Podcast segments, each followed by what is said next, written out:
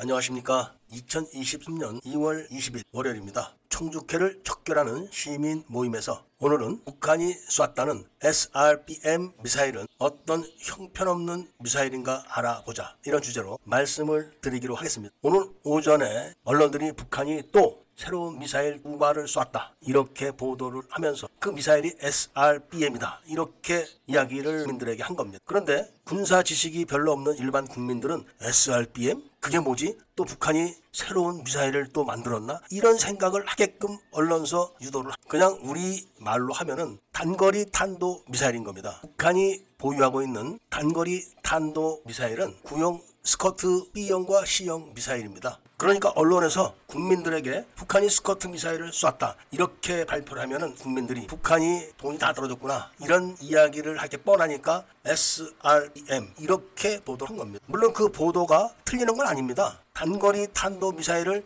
영어로 표현하면은 그게 맞죠. 그런데 아무 군사 지식이 없는 일반 국민들을 상대로 그렇게 거창하게 이야기를 하는 의도가 뭐냐는 겁니다. 이 이야기를 보도한 기자가 바로 중동 지역의 전문적인 지식을 기자라 아주 이 스커트 미사일에 대해서는 팍스. 북한은 이집트로부터 이 미사일을 수입을 하고 이란으로부터 탄도 미사일 기술을 수입을 했습니다. 그런데 그냥 스커트 미사일 이렇게 하면은 망신스러우니까 거기다가 화성 뭐 이런 식으로 이름을 붙이는 겁니다. 이 스커트 미사일이 바로 액체 연료를 입하는 미사일. 연료 주입에만 1시간 정도 시간이 소요됩니다. 그러니까 미사일계의 골동품이라고 할 수 있는 겁니다. 지금 한미 연합 훈련에 북한이 대응해서 사격을 한 게 바로 이 골동품 미사일 두 발입니다. 지금 북한은 문재인 정권이 끝나고 윤석열 정부가 들어온 지 1년이 다 돼 가니 이제 북한 쌀 창고에 쌀이 다 떨어지고 금고에 돈이 다 떨어져가지고 국어를 시작한 지가 얼마 안 됐어요. 그러자 언론에서 대단한 포장을 해가지고 대단하게 하려고 하지만 사실은 아무런 과가 없는 그런 장난질에 불과한 그런데도 이게 왜 대한민국에는 위력적이냐?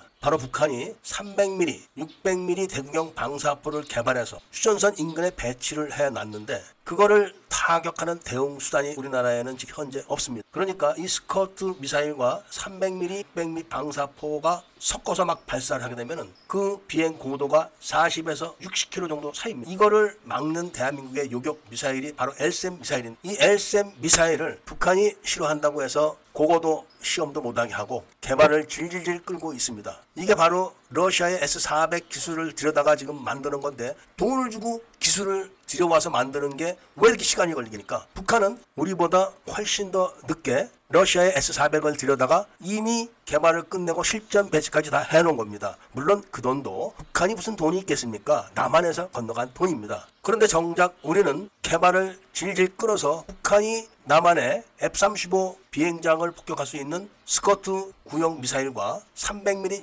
600mm 방사포탄을 막을 수 없게 딱 조치를 해놓고 그거를 요격하지 못하게 천무 2를 개발을 끝내서 양산하는 시점에서 하나의 공장에서 갑자기 사고가 났다. 이렇게 해가지고 양산을 쫙 밀어버린 겁니다. 천무2가 바로 북한의 300mm, 600mm 그리고 이 스커드 미사일을 사전 제거를 하는 임무를 띠고 있는 신형 지대지 로켓포입니다. 로켓포지만 유도 장치가 있기 때문에 정확하게 타격을 할 수 있고 사거리가 200km 이상 나가기 때문에 공군의 근접 지원 요청을 안 하고 군이 직접 북한에 이런 공격을 사전 제거할 수 있는 기체인데 그런 식으로 실전 배치를 못하게 한 다음에 지금은 또 어떤 이유를 내고 있냐면은 천무 1이 그거를 사거리를 늘리는 신기술을 도입을 해서 앞으로 10년 안에 개발하겠다 이런 식으로 늦춰버리는 겁니다 또 그러니까 미국의 패트리어트와 우리나라의 천국2 그 다음에 미국의 사드 미사일의 중간 단계를 막아야 되는 SM 미사일을 질질 끌다 보니까 그 공간으로 바로 북한이 사격을 해야 될 미사일들이 바로 이 스커트 구형 골동품 미사일들과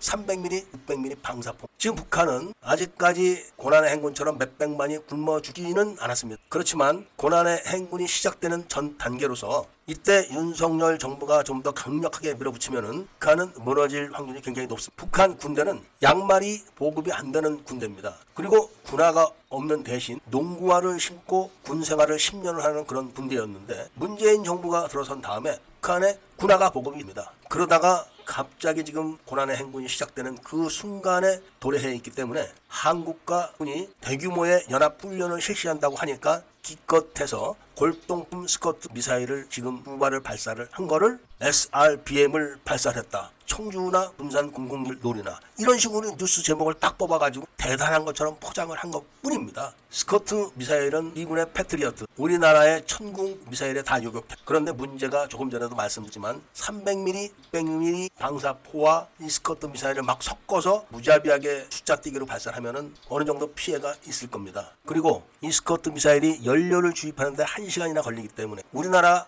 요격 미사일 부대가 요격을 준비해서 요격하는 시간의 한도가 30분입니다. 이 30분에 맞춰서 탐지와 추적 그리고 발사 명령을 내리고 발사를 해서 맞추는 데까지 30분이 걸리는데 고체 연료를 사용하는 미사일에는 속수무책으로 지금 당하게 되어 있는데 이거를 우리 군이 지금 그대로 유지를 하고 있다 이런 말씀을 드리면서 오늘 이야기를 마치고자 합니다. 애국 시민분들께서는 본 채널을 많이 성원해 주셔가지고 우리나라에서 압력하고 있는 간첩 세력들을 몰아내는데 많은 쪼를 해 주시기를 부탁드리고 구독도 꼭 해주시고 좋아요와 알림 설정을 또 한번 부탁드리면서 이야기를 들어주신 데 대해서 감사드립니다.